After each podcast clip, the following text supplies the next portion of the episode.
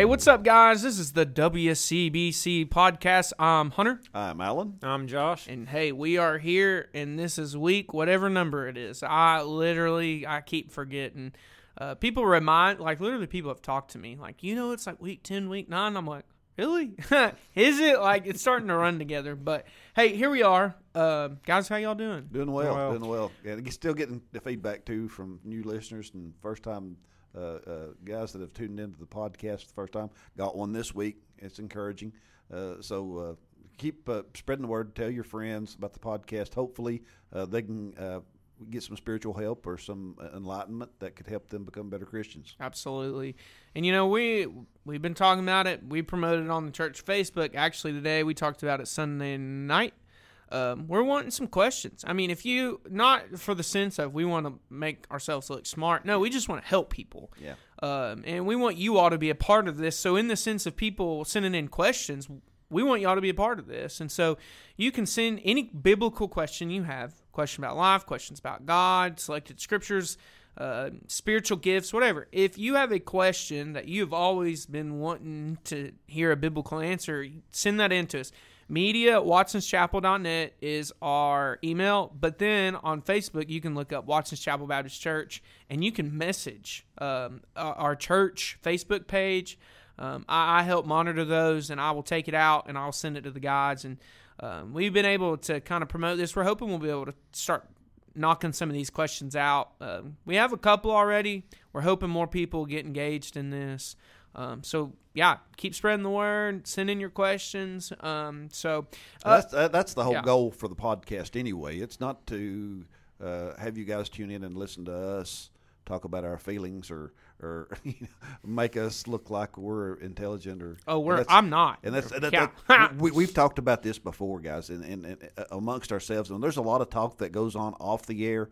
But uh, one thing that we want everyone listening to understand about us, we hope that we don't come across as arrogant know-it-alls because we're not. Yeah. And, and, we want you guys to understand that uh, uh, God's word is empowering. It gives confidence. It helps in time of need. It's always applicable, no matter where you're at or what's going on in your Absolutely. life. The answers can be found in God's word. Yeah. And I mean, if we can, I mean, think about this like the Holy Spirit has a responsibility of illumination. So bringing things to light. So for the Christian, it's literally like talking about, we were talking about Hebrews 6 before we started because we It's, were talking. empa- it's empowering. Yes, it's like we've all, me and Josh, a lot of us, we read texts like we were talking about Hebrews six, like four and six. When you read stuff, sometimes it's like, oh my goodness, what is? But then you pray over it and you spend time in it, and then one day it's like a light bulb goes off. So you know, if God can, if we can just be a part of helping some light come on, and you know, the noggin where you're like,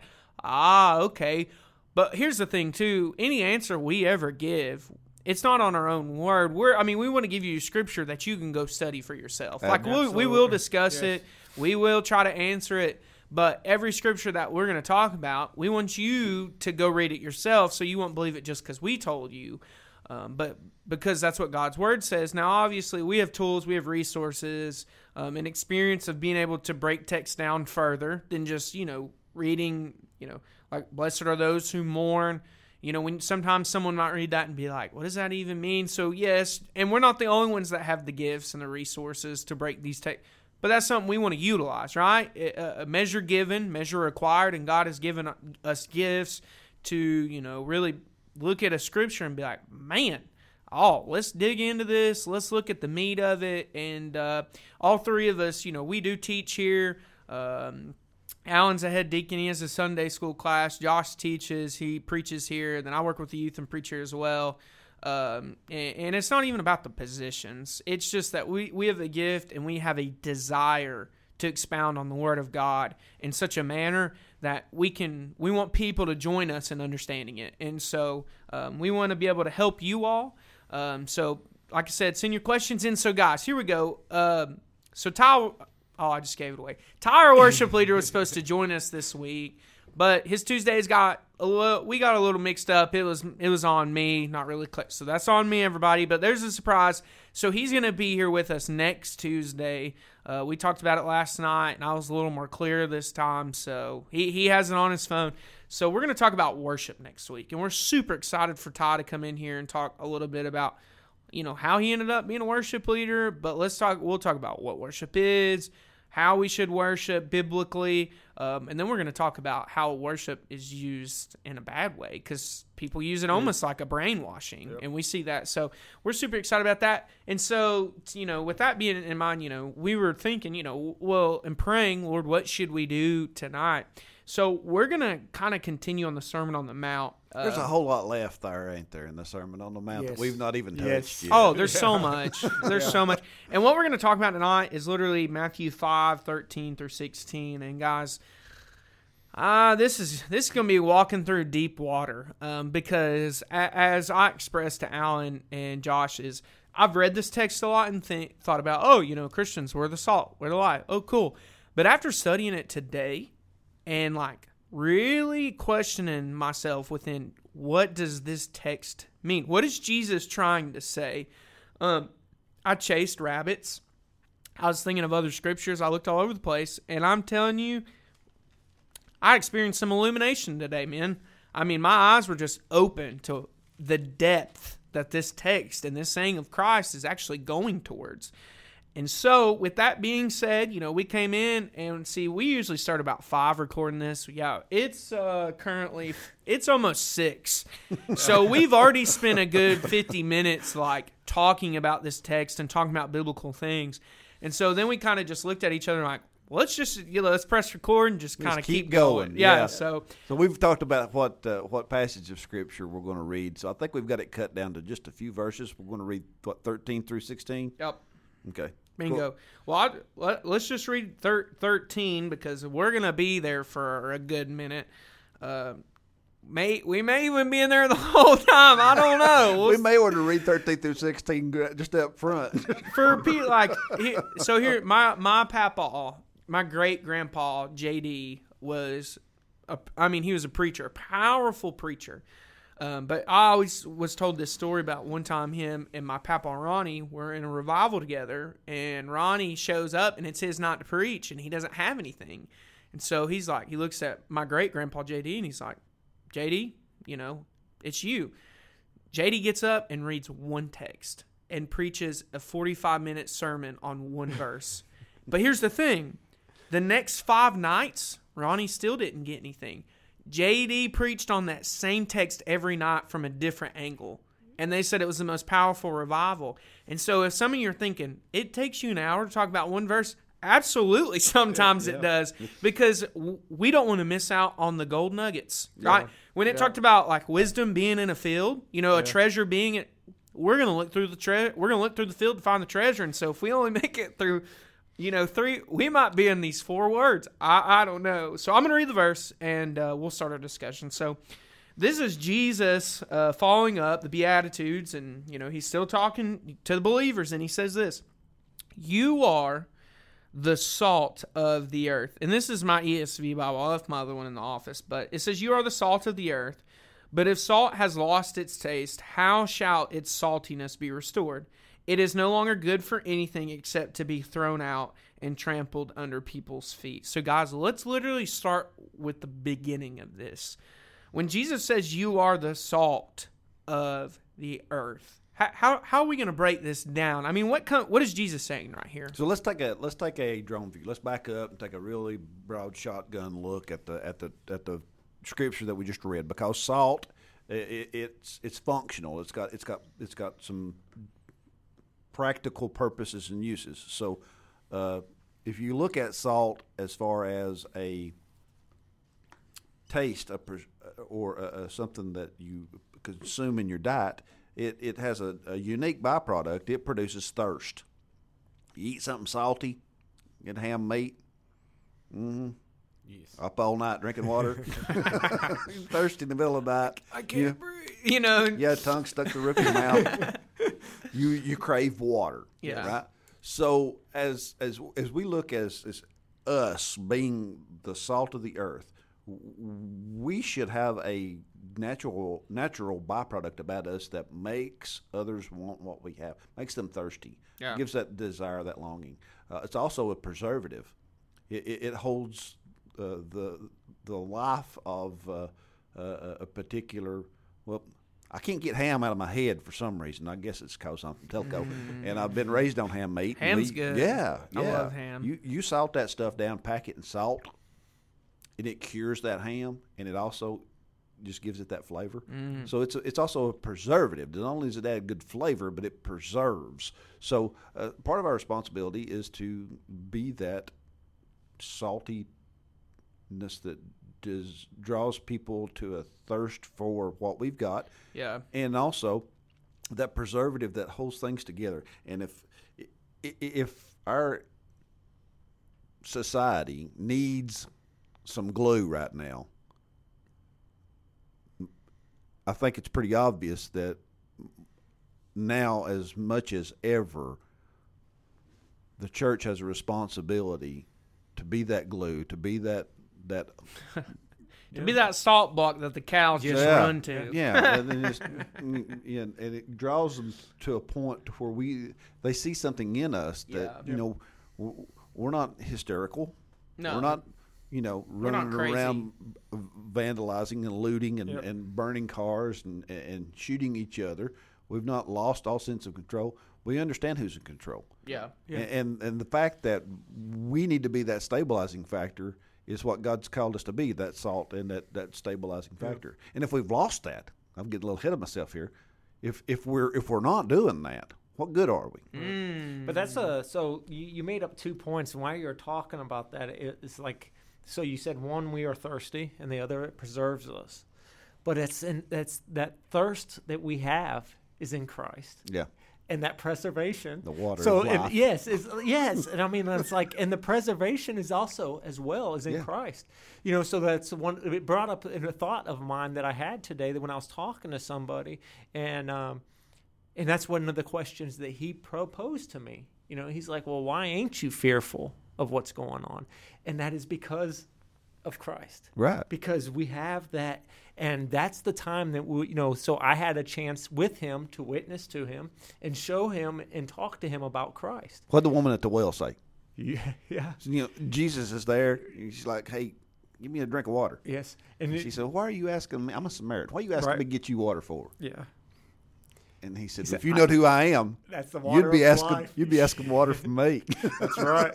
and the water that I give you would You- be a well of water that springs Yes. up. And and and, and well, I tell you what, there's a world, a society, there's a a, a whole uh, you know people that are desperate for something that void that needs to be filled, and it's can be filled through Jesus Christ. Absolutely. So I was looking at something. Um, you know, when I when I think about you like this phrase of you are the salt. Well, ultimately, if we're salt, that means God's the salt supplier. But He literally says, "You are the salt of the earth." Okay, so you, Alan's already said it. You know, salt brings and draws people close. He also references this as a fragrance to the earth. But you know, when you look at the transition that's about to occur, and I'm moving along just a little bit, when he says you are the salt of the earth, but if salt has lost its taste, okay. So I, I want you to think about it in in this sense. Now, the Bible teaches us that when we have been reborn. We've been born again, regenerated. We have been saved because of Jesus Christ. Okay, we have been sealed, right? It says that Jesus will never go back to the cross and die again. He, once he died unto sin once, once and for all. Okay, so when you are a Christian, you are the salt. But if salt has lost its taste, so it's almost like in the midst of this verse, I'm imagining Jesus is is pe- speaking to the people, right? The disciples are there, so ultimately we have all the disciples, even Judas, you know, the one who's going to betray him. Okay, but then when you think about it in the sense of Luke tells us that the crowd is still around. So anytime someone speaks to people, right? we as normal people, we have no clue who is truly salt and who's not, right? Now Jesus does. But there's this truth, a timeless truth that there is a straight and narrow path that few will decide to take. So if there's a congregation of people, when Jesus started talking about I'm the bread, unless you eat of my flesh and drink, some of them said this is a hard saying, That's hard saying, yeah. Mm-hmm. and they they left. Okay, when you look at the disciples, Judas would leave Jesus. So it seems like there's this trend that among people there are those who walk away. So when he says you are the salt, so if you are truly a born again Christian, you are the salt. But what about the ones within the group that say, well, I'm salt, but then what does the verse tells us? But if salt has lost its taste. So how could salt, right? How could a Christian, how could a person lose that taste? How, what could happen? So Because we've got to really define this. Right. Because is he speaking of just believers here who lose faith, or is he talking about people who depart? And I think this is probably where we're going to sit down and camp for a little while Yes. and, Yes, and drive the stakes in because if if you run ahead just a little bit, now again, not trying to get too far ahead, but it says that light that's you know that city that's set up on a hill, you got the, the light that can't be hid that gives out. So this scripture is for the, the Bible talks about every man seek out his own salvation with fear and trembling, A- a- and, this is a resource for us not to be uh, the reaper that is examining the wheat and the tares and separating the two, because that's that's not our job. That's Right. not what we're wanting to use the scripture to do. But we want you to understand that there is some examination that I can do in my life to see if my faith has substance or not there's an evaluation process that I can do to see if my faith is real. Well, what is that, Alan? Well, I'm glad you asked, Alan. If you go back to the scripture that we've been talking about, the Beatitudes, blessed are, these characteristics are in my life and these things, that's the natural byproduct of that is going to make you salty. The natural byproduct of that is my life will produce light. It's not going to be something I have to try to do. Yeah. It's going to be a natural byproduct of me exhibiting the attributes of Christ. Yes. And you know, I was even thinking like this self-examination takes place in the Beatitudes as well because as a Christian we have to read this and reflect: Am I portraying these things? You know, uh, am I willing to admit that I'm poor in spirit? Right? Am I? Um, do I mourn? Do I care? Um, do I hunger and thirst for righteousness? Am I merciful? Am I pure in heart? Am I a peacemaker? So you know, it, this is for the Christian. So reading these, I should be able to read these and see how these are playing out in my life naturally because I'm the byproduct of Yes. Christ. And they're not for me to look at Hunter and Yeah. say, well, Hunter's missing this and he's missing this. Hunter must. Right. No, no, no, no, no, no, no, no, no. It's for me to look in the scripture and examine my own spiritual condition. Yes. But a person who is not a believer might look at this and be like, why would I want to do any of that? Okay, so there's a self examination that can be taken place. I mean, you could really apply that in a lot of places in Scripture of reading it and letting it soak in, whether that's you or not. Now, obviously, we know in the Sermon on the Mount we're being taught many things, but within, like I said earlier, whether it's the group of the people or the disciples, it, it, I mean, someone left, someone walked away. Now we know as true Christians, you know, we might slack, we might fall short, we may not be betraying, portraying, not betraying ourselves rightfully all the time. We're going to fall short of the glory of God. I mean, literally, when Romans, when Paul is quoting and he says, you know, none is good, no, not one, that goes for all people. But even when you're saved, that still doesn't make you good, right? Because when God looks at me, he doesn't look at my good deeds, he looks at Christ Right. and Christ's good deeds. So when we look at being a Christian, we are, you are the salt. He doesn't say any he doesn't say it any other way. He says you are the salt. So as a Christian, even though you may fall short, you are the salt and you're supposed to portray yourself as the salt every day of your life. Will you be 100% successful? No. But if salt has lost its taste, okay. So that's on. We need to talk about that, like I said earlier. And we, this is a self-examination. I'm not pointing fingers at how you live your life. ultimately, if the shoe fits wear it, if God convicts you through this, then I pray that that happens because there's a lot of truth in this right here. a bunch. And, and when you look at the the, the scripture and, and just kind of realistically examine, why would a man light a candle and then cap a bushel down over top of it? Yeah.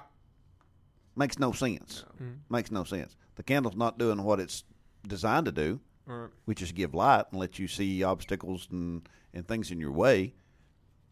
So when we look at the scripture and when we see the purpose of salt, it's to add flavor and to preserve and to do its functions. If it loses that ability, hmm, did you even have it to start with? And that's how we're transitioning into this. Yes. Did you have it to start with? And you're like, maybe you're listening to this and you're like, man, I, I've never heard it like this. Well, I didn't either until about two hours ago when I read this and dug into it deeply.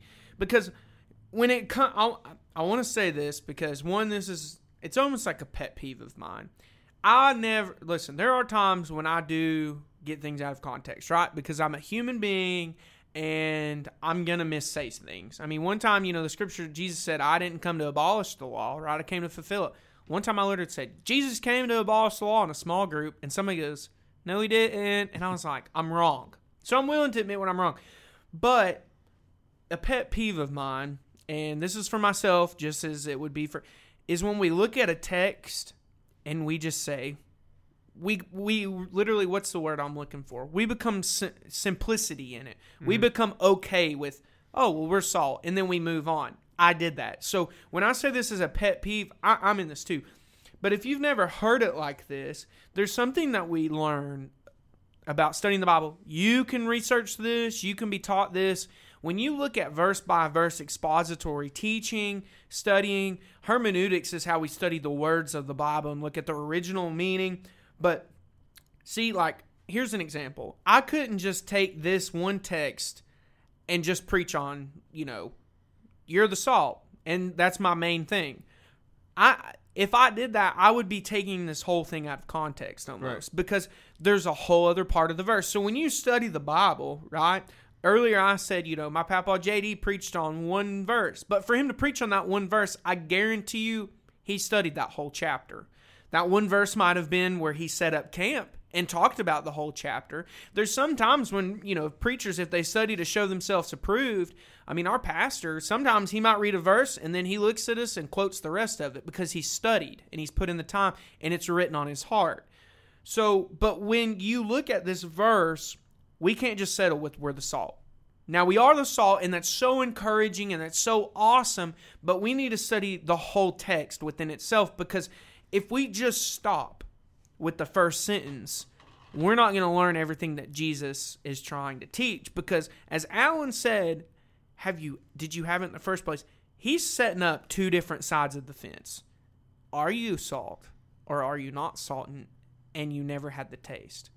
And so when I say it's a pet peeve, I'm just saying this. I want to encourage you all study everything. Read the whole chapter. If it's a, you know, when your Bible has it broken up into four verses, read all four verses and think, now what does all this mean? What is all all this example? A reference text for this and Josh, I want you to start this out because we've talked about it. I'm like I'm setting you up for an alley oop. Alan just did this. Okay, a reference text for this is Hebrews chapter 6, like verses 4 through 6. Okay, this is a complicated text that a lot of people debate over because some people will take it and teach that you can lose your salvation, while we're on the other side and we're saying, no, it do, that is unbiblical to even say a sentence like that. So, Josh, when we look at this text and we've read it, and we look at Hebrews 6, which is super, it can be confusing. Josh, how can we use Hebrews 6, those verses, to help us understand this? Start us off. So the Hebrew six one, um, couple weeks ago, I was in study of this, and so ver- Hebrews six four says, "For is it impossible for those who were once enlightened and have tasted the heavenly gift and were made partakers of the Holy Ghost and have tasted the good word of God and the powers of the world to come, if they shall fall away, to renew them again unto repentance, seeing they crucify to themselves the Son of God afresh, and put him to open shame. So when I was studying this, I read it like five times and then started to proceed to read it again like five times. And the one verse that stuck out to me was in uh, verse six, and it says, If they shall fall away. And I got hung up on that because I was like, what is the actual, what are we teaching? What is the teaching here? What do these verses have for us? And I, um, I prayed about it. I pondered over it. I reread it. And then I also reached out to some others and questioned on it. And I got an education of basically what four, five, and six is. And it was a hyperbole. And in the hyperbole, what that is is a intentional exaggeration. So with him saying this, that if is he's making a statement if it was to happen, which it's not. Is speaking in that hypothetical term, but it's an intentional hypothetical or intentional over exaggeration that we would lose or we would fall away. It's not that we gain it and then lose it. It's that we would have never really have obtained it. So, and that's the th- thing with the ties back in with the kind of like with the salt.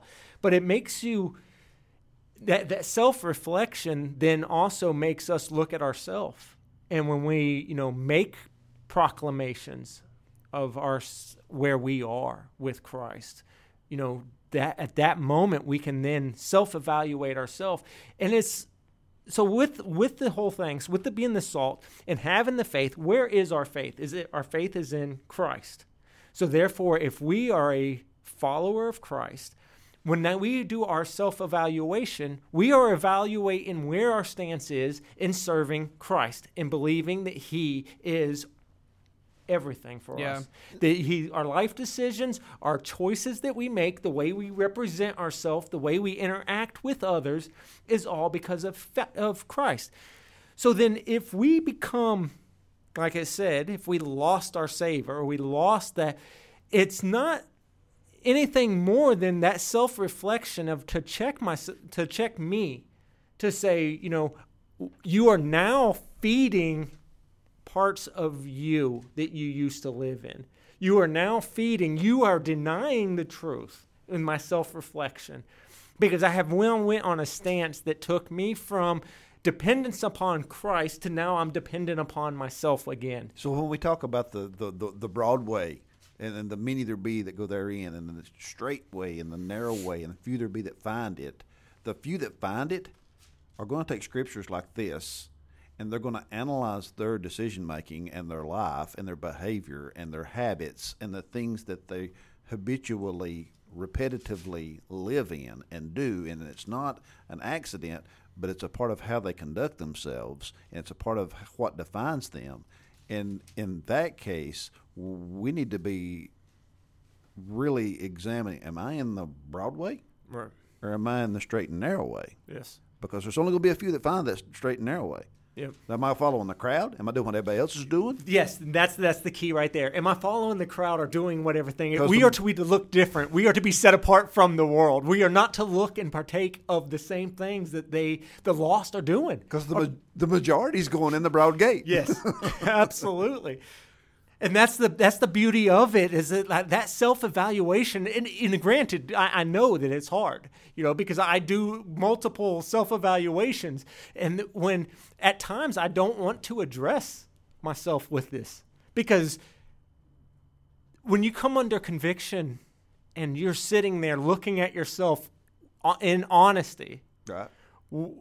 Most of the time it's not a prideful or proud moment of ours it is a shameful or Absolutely. And and I think that's what. And I'm, I'm back up just a, a, a second because I, I know that church, we'll just say church in general, has lost some of its appeal because too many people fail to do self examination and they'd rather look at other people. judging right and, uh, and compare themselves. i want to compare my life to Josh's life. Yeah. I want to compare what I'm doing to what Hunter's doing instead of comparing myself to the Word of God. Yeah. And then if I do that, I, I understand that, boy, I've got my hands full. Right. Just keeping me in line with God's Word. The Bible talks about why, you, why are you looking at the speck in your brother's eye yes when you've got got, a, in your own. a Yeah. beam in your That's own right. eye. Twenty times bigger. Well, that's the thing. So then, so going with all of this, what we've been talking on. So with that faith and that self-examination of ourself, we are then in. It's a relationship with Christ that we have. So with any relationship we have, you have a give and take. You know, so a husband and a wife, a father and a child, a, a mother and a child, there's always a give and take relationship. It's not always me, me, me. But it's at times when you are witnessing to people, they go, Well, how can it be a relationship? So, what does God give you? And at, I often chuckle at that question. And I says, it's not what God is going to give you. It's what God has already given you. He's given you all. Yeah. All. You know, he, he, he took on all the, the sin of the world, was crucified on a cross for all that call upon his name. Right. So we are never going to be in a give and take relationship because it's nothing of us, but it's of Christ. Yep. And if we truly living under that mentality that it is Christ and that self evaluation of who we are, one, it keeps us humble. Because I know myself, if I don't keep myself under that self evaluation and keep reverencing God for what He has done for me, I start to become a little prideful. Yeah. I come a little bit uh, more arrogant Yeah, to where yeah. I can do this or I can, you know, and then that's where I I quickly get put in check. And if I don't put myself into check, something will come along to where I fall under a conviction that puts me in check. If, and if you're like me, you'll stub your toe and wind up on your face, and you're thinking, "Man, what was I thinking? Yes. I should be back in under the reverential, uh, you know, hand of God and, and let Him direct my path and, and, and keep my attitude in check instead of thinking that I have arrived or I have achieved some level of Of, yes. of, of some type of success on my own ability when it's not anything that I've got to offer at all. exactly. It's all it's all what God gives me. and like I, I was which i didn't even read this earlier um, because like i mean i do read commentary and stuff but i look for the verses to help me understand. But like one thing that it talked about like jewish people. Like when you think about hebrews you know it, it's talking about jewish people. And, and so i mean um, paul talked about people that would make professions. Jewish people who would say i believe in jesus but then all of a sudden they would commit apostasy. So they would make a profession but never have true saving faith. So when you look at that in the context of, you know, this Hebrews 6, you know, my the first advice I ever got about this text was read backwards. You know, so when you look and it says, uh, "The land is drunk rain that often falls on it, produces crop useful to those for the sake it is cultivated, receives a blessing from God." Right, and then all of a sudden, but if it bears thorns and it uh, it is worthless, near near to being cursed, and its end is to be burned.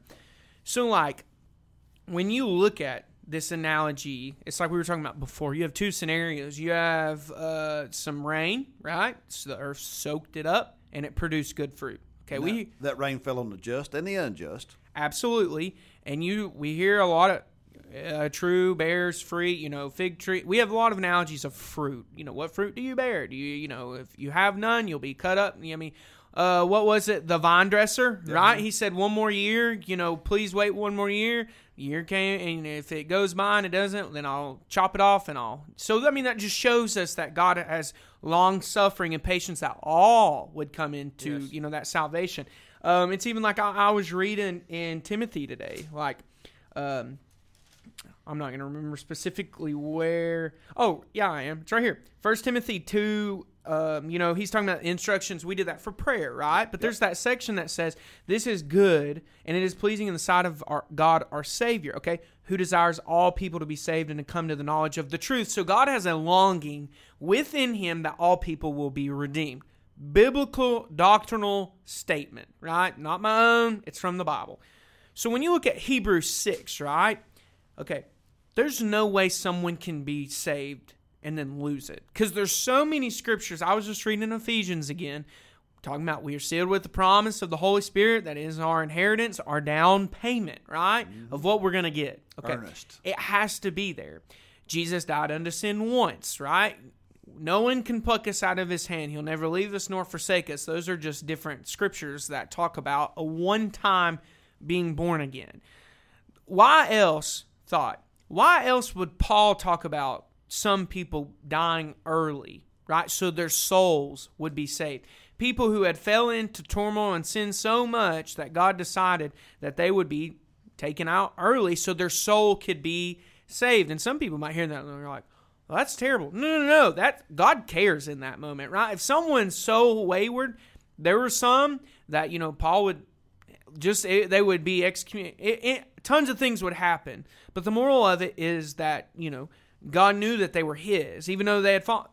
You know, Pastor Jason talked about it Sunday that there are some that die early because of the decisions they made. You know, there's uh, Ananias and Sapphira. They lied, but they were there a part of the church. We uh, believe, and we know that they did an act of lying and all of these things. But moral of it, we don't know if they were true believers or not. We just read of their mistake, and they were taken out. I, I I don't know. You know, I have my own interpretation of the scenario, but I'm not going to get into that. I want to stay in this. But when you look at Hebrews six, right? So it talks about the land that received it and produced fruit, and then some produced thorns. First thing that makes me think of is the sower seed Mark 4. Seed goes out on all people, on all land, but how, do, how do they receive the seed? Where, where does it fall? Is that person good soil, or are they focused on the world? Or, you know, did the sun come up? Did persecution arise and it burn it? Or, you know, did it fall on the wayside and the evil one robbed it from him? However, he may do it because everybody's different. So, when you look at it, when it says, like, it is impossible, okay, for those who have tasted, right? To, eh, to be restored again in repentance, those who have been enlightened, they've tasted. Okay, right? Here we go. Tasted, what does it say? The heavenly gift. A Christian has tasted it, but what have they also done? They have realized what the bread of life is and they have eaten it and digested in it. They've realized what uh, John 4, when he looked at the Samaritan woman, said, I will give you that water that will create a well. We have realized that. The believer has realized that Jesus is the bread of life. Jesus is the, the thirst, uh, the drink that will quench our thirst forevermore we didn't just taste it and leave it. We're still eating it, right? We we've it is sunk within us. That well is now in us. So it's talking about someone who's tasting it. They've maybe been enlightened. Maybe they've shared in it. Maybe they taste the goodness of the word, uh, of the power uh, of all of these things. But then you have a scenario of two different people. So a lot of people have tasted it, right? The sower and it fell in the good soil. The rain fell down and it soaked it up. Those are the people that have indulged and taken the opportunity that fell on all men, rains on the just, as Alan said, and the unjust. We have soaked it in. Now, what does it say in that? Uh, it produced a crop useful for the sake it is cultivated. We've received the blessing of God, which is His Son and the salvation. But then it says, but if it bears thorns. So, what do thorns represent in Mark 4? Sin. Someone who has chosen sin and what the world has to offer more than the, what the good person with the good soil sees. And so, when you look at this, when it says it's impossible, there are people out there that have tasted the salt. They have been around it. They saw Jesus. They did all these things. They saw the power. They were in the presence. They did all these things. And just like a lot of the Jews, they make a profession, right? We see it in this day and time. That's why when it talks about a falling away, people who commit apostasy and leave the church completely that used to be Christians, they were never Christians. For one to fully fall away and commit apostasy means that they never had it. So that's why he's saying it's impossible, right?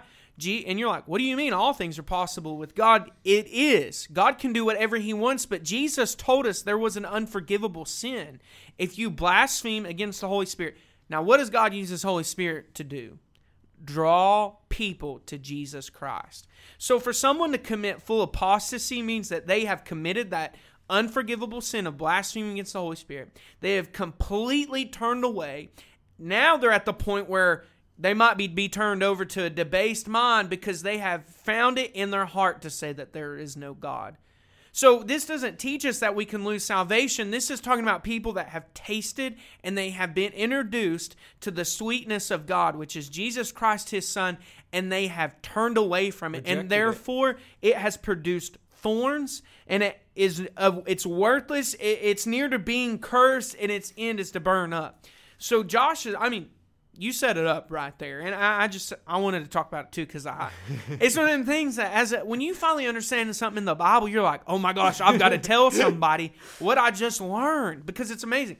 So now, when you think of uh, the context of Matthew five, right? So now it's talking about salt that's lost its. You guys taste. can't see this, but Hunter's slinging the papers everywhere.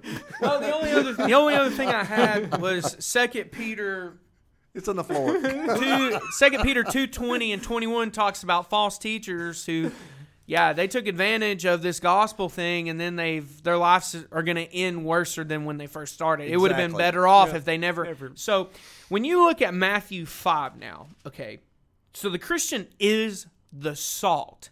Now, men, Yeah, I, w- Go I ahead. just want to make a statement, and we, we we can go whichever way you want to with this statement that I'm about to make. But when we understand God's word, and we understand the clear direction that's in it, and we understand that if you tiptoe and play games with God, hmm. and play church, and, and go through the motions your entire life, when it comes down to the end, you're not going to have me to blame. You're not going to have a preacher to blame. You're not going to have anybody to blame. Amen. You're going to know that the scripture that Hunter just quoted, where it's going to be bad, it's going to be worse.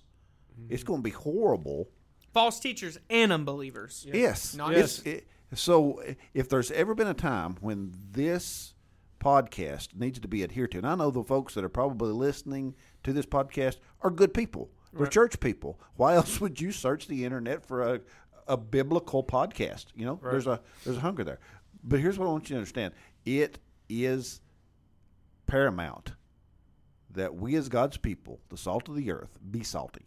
It is paramount that we as God people be a light, a source of hope, that folks can find answers to questions because uh, the time that the reckoning is it's, it's drawing nigh. Yeah. I mean, it's Luke's version of this. He ends it with have salt and be at peace with one another.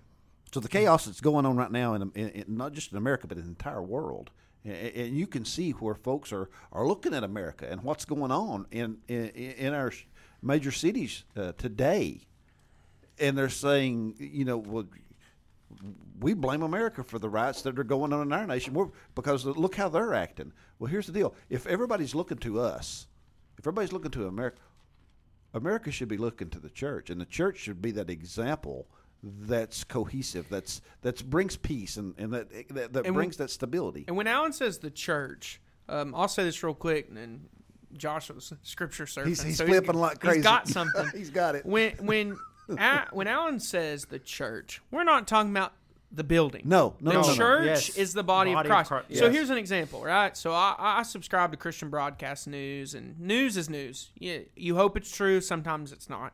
But love, Christian Broadcast News has been reporting the revivals that have been taking place amidst all this junk that's going on. And I got an email today, September 1st, 2000, a new Jesus People movement in America. Revival in New Jersey, New York City, and Boston as a move of God hits East Coast. It says huge gatherings of people stepped into the light of salvation as a move of God swept parts of nor- northeastern U.S. last weekend. It's not just there.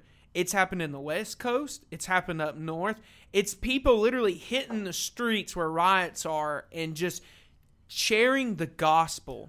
And all of a sudden, when it says that the spirit is as into the wind, where it goes, we don't. So is everyone born of the spirit. Listen, I, I, I don't know how these people I, view spiritual gifts. I, I don't know if they believe, you know, um, what their view is on baptism. I just know this that the word of God will never return void. And so these revivals that are breaking out right now is that there are people out there preaching and sharing the gospel of Jesus Christ. What makes a person do that?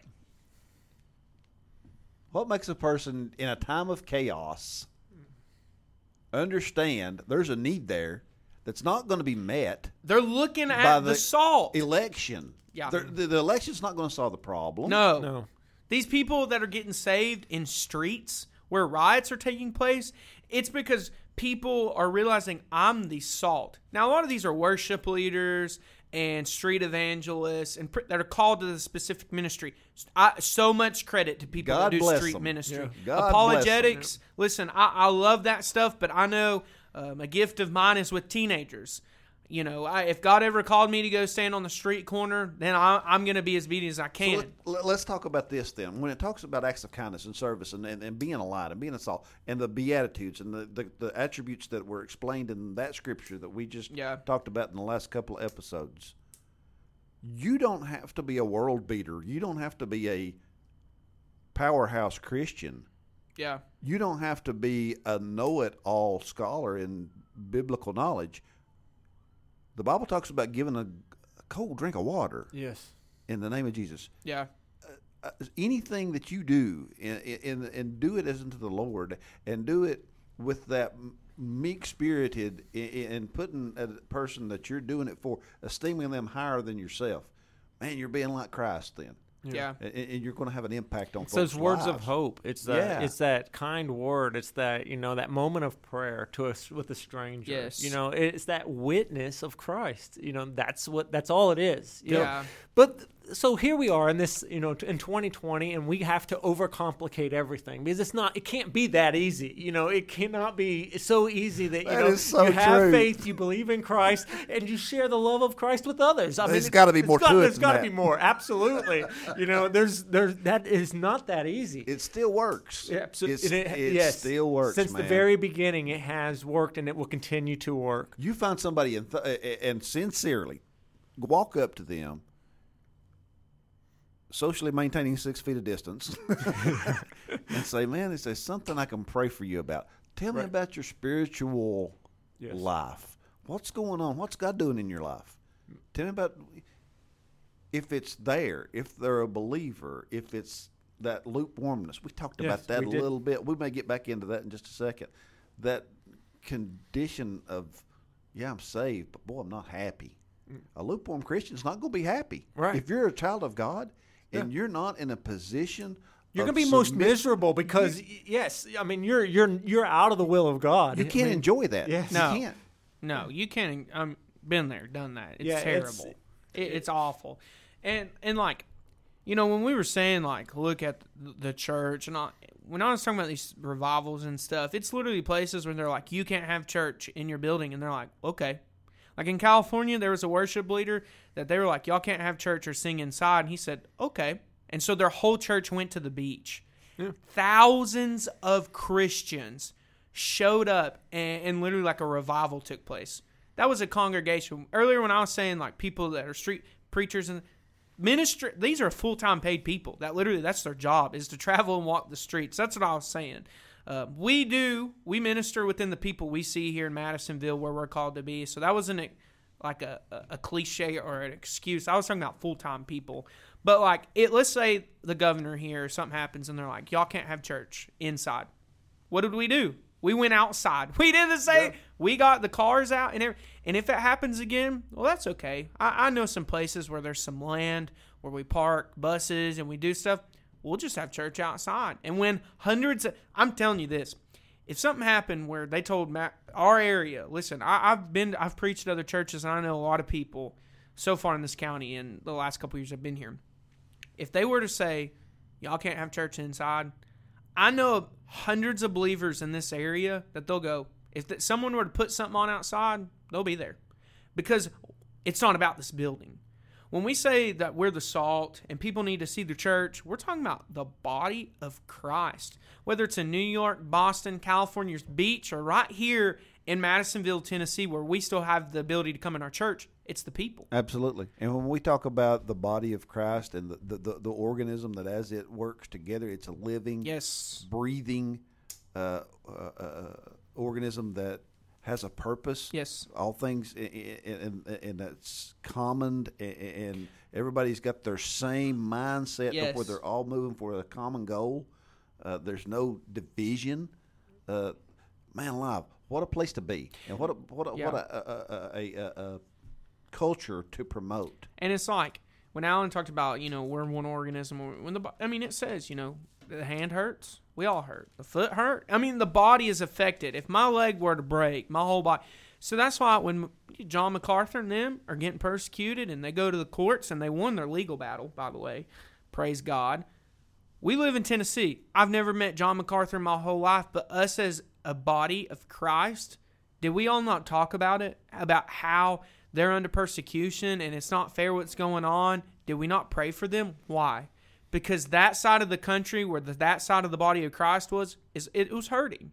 So of course, we're over here on the other side where it's safe for now. We can still go in our churches and do things, but we hurt for them, Yeah. right? Yep. And it's just like if something were to happen here, right? Pastors from the other side of the country would reach out and try to because we are one organism. We are one body of Christ. And if you're listening to this and you're not a believer, listen, this ain't no cult talk. We, this is this is literally the body of Jesus Christ, who all things were made through and for, who was in the beginning, God in flesh, literally the representation of God as the Son of God. This ain't no cult talk. You know, don't don't come at me like that. Like y'all are crazy. One organism? What do you mean? I mean literally. I love my brothers and sisters in the West Coast as much as I love my brothers and sisters here in Madisonville. That's why, as a Christian, I can meet a random Christian. I remember one time I was in the airport heading to Colorado, and I met this guy, and he was a Christian, and we became best friends for 10 minutes, right? I've never seen him again. But that's because we have the same salt within us. The same- Heirs, heirs, and joint heirs. Yes, absolutely. Josh, you got a, your scripture shir- surfing a second ago. Well, so one of the things that going to the whole salt thing that, and it, it, it's been on my mind for the last couple weeks. I is, is Saul, who we know as Paul. Yeah. And when the first interaction with him, you know, he, he comes and it says, you know, it says in uh, uh, Acts 9, uh, verse 4, and it says, It fell to the earth and heard the voice saying to him, Saul, Saul, why persecuteth thou me?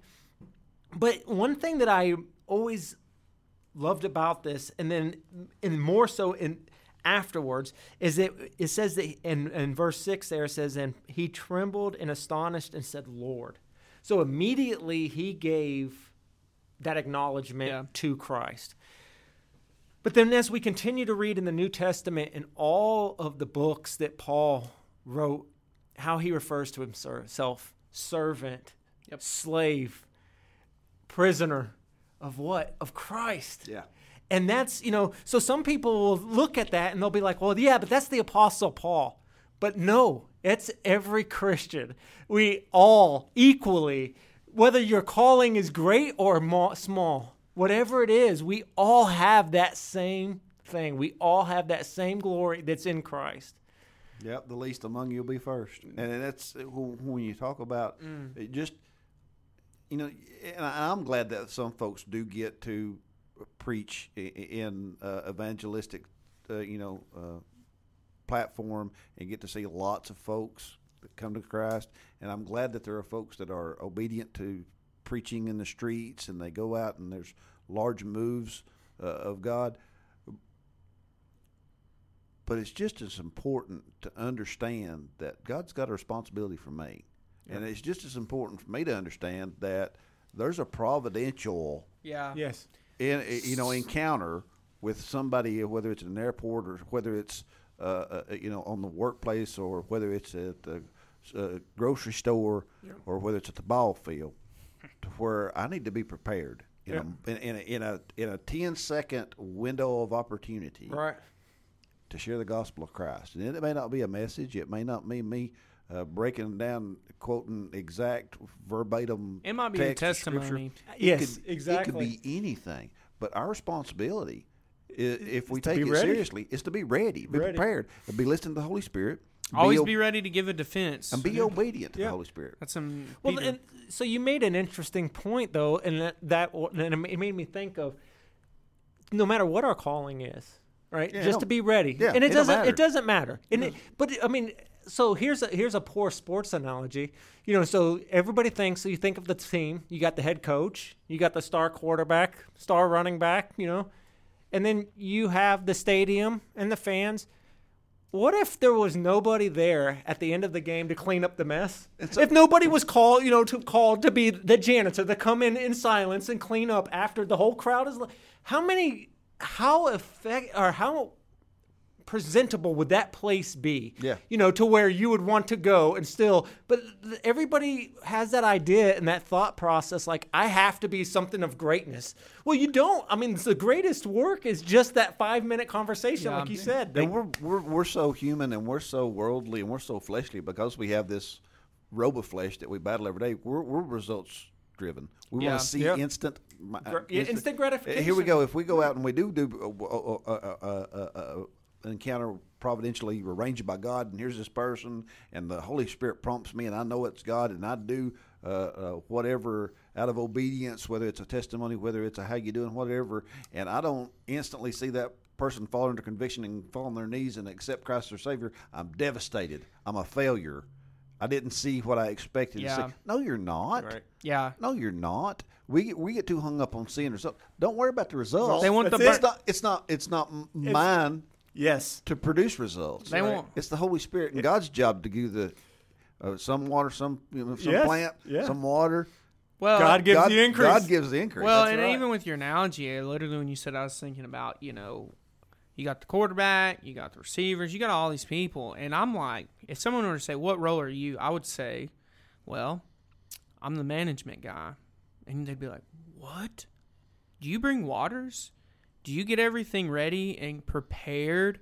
Yes, I do, because every Wednesday night I come here and I have an hour to present scriptures to students so they go out and they're prepared.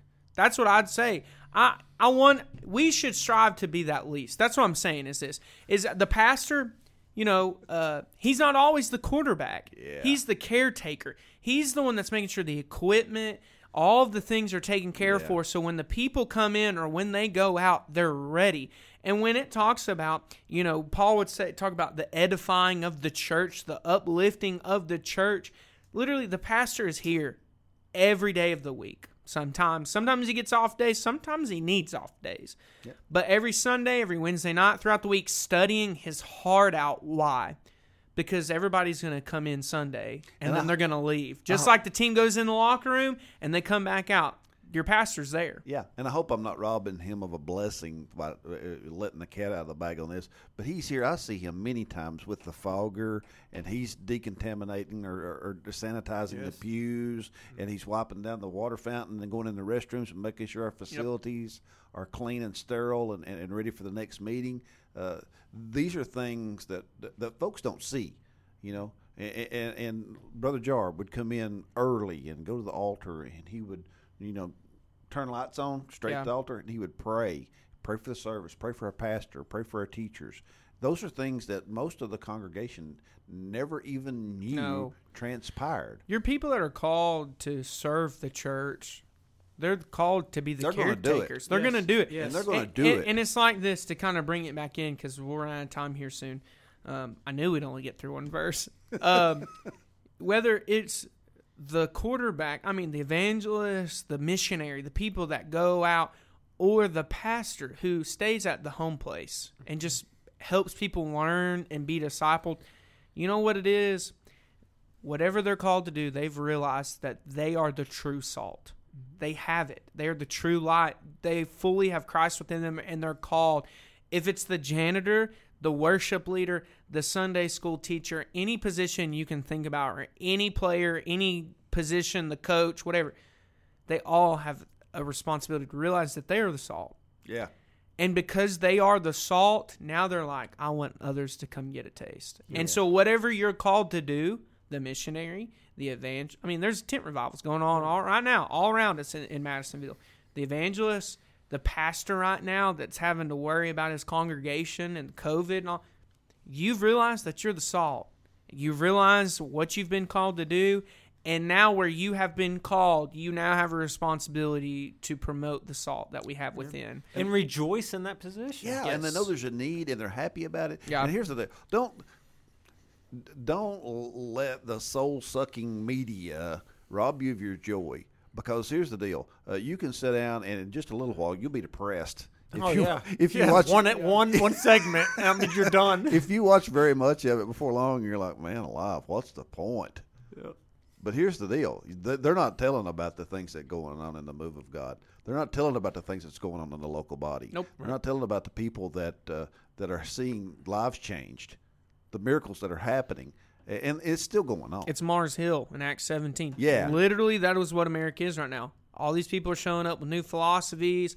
They're talking all this junk, talking all this new ideas. And there's a bunch of Pauls right now coming up before them saying, Hey, joy. let me tell you about the unknown God. You don't know. But guess what? Paul leave, Paul leaves, and a few of them believe. And then the rest of them just stay on Mars Hill and talk a bunch of junk until they died in unbelief Yeah. and that's just what's going on.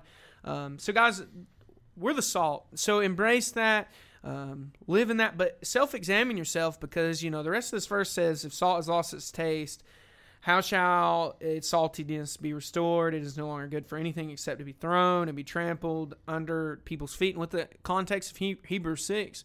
We can now see that this is self examination, whether you have true salt or not, because for something, for a person to truly lose the salt, truly, that means they've been exposed to it and eventually they've turned from it. And you're like, well, how do you know that? Because the context of the rest of the verse, right? If there's a Christian can't lose their salt to the point where they're no longer good for anything except to be thrown and just trampled under people's feet. Once we're salt, once we're sealed, we have that within us. We will fail. But Hebrews 6 is a reference text to this, and it teaches us that some will hear it, some will taste it, and they will absolutely reject it, and they will never want the true salt. They might make a profession, but when the sun comes up or the thorns start to choke them, they've made their decision. they have a form of godliness, but deny the power thereof. Absolutely. So, um, guys, we're, we're running out of time. So, uh, this is what we have this week. And, and if I had any final words, I, I can start. I, I would just say, read this for yourself. Don't just read it. Don't just listen to it because we tell you to. But read this text. Go to Hebrews 6 within the context of what we've talked about today and read it. Study it. Listen to sermons about it. Guys, because I'm, I'm telling you this, I've received a blessing from this today. And I, guarantee, I guarantee you, if you're listening to this podcast, you're probably feeling uplifted right now. You're mm-hmm. probably feeling encouraged and motivated because you understand the task at hand. It does matter. I mean, this helps. Absolutely. Not only did my knowledge increase, but now this just helps me know that on my worst day, I'm still salt. I still have it. And not only do I still have it, but instead of throwing a mope or a whiny party because it's my worst day, I need to take advantage of the opportunity I've been given because one of these days I'm not going to be here no more. Not listen. I, I gotta I gotta say this real quick, and then I'll let y'all you know say your fine. What you is know, it? I, I was listening actually to a podcast today, and man, I'm telling you what, the Robertson clan they've been tearing up John 11 with uh, Lazarus, right? And, and when I said one one of these days I won't be here, listen, I, this just blessed my socks. I'm telling you, when Jesus says he's not dead, he's sleeping. To God, when we die, we're not dead. We're just sleeping. sleeping. We're just sleeping. And then he's going to renew us. He's going to wait, and we'll be with him forevermore. And I'm telling you, one of these days, I will fall asleep, but I'm going to wake up on the other side. And you want to know why? It's because that salt I, I grabbed a hold of back in 2008, 2007. Yeah. And I, I've been trying to fulfill the commandment of walking it the rest of my days. So, guys, y'all have anything? Nope. God bless. God bless. All right. Hey, we'll see y'all next time.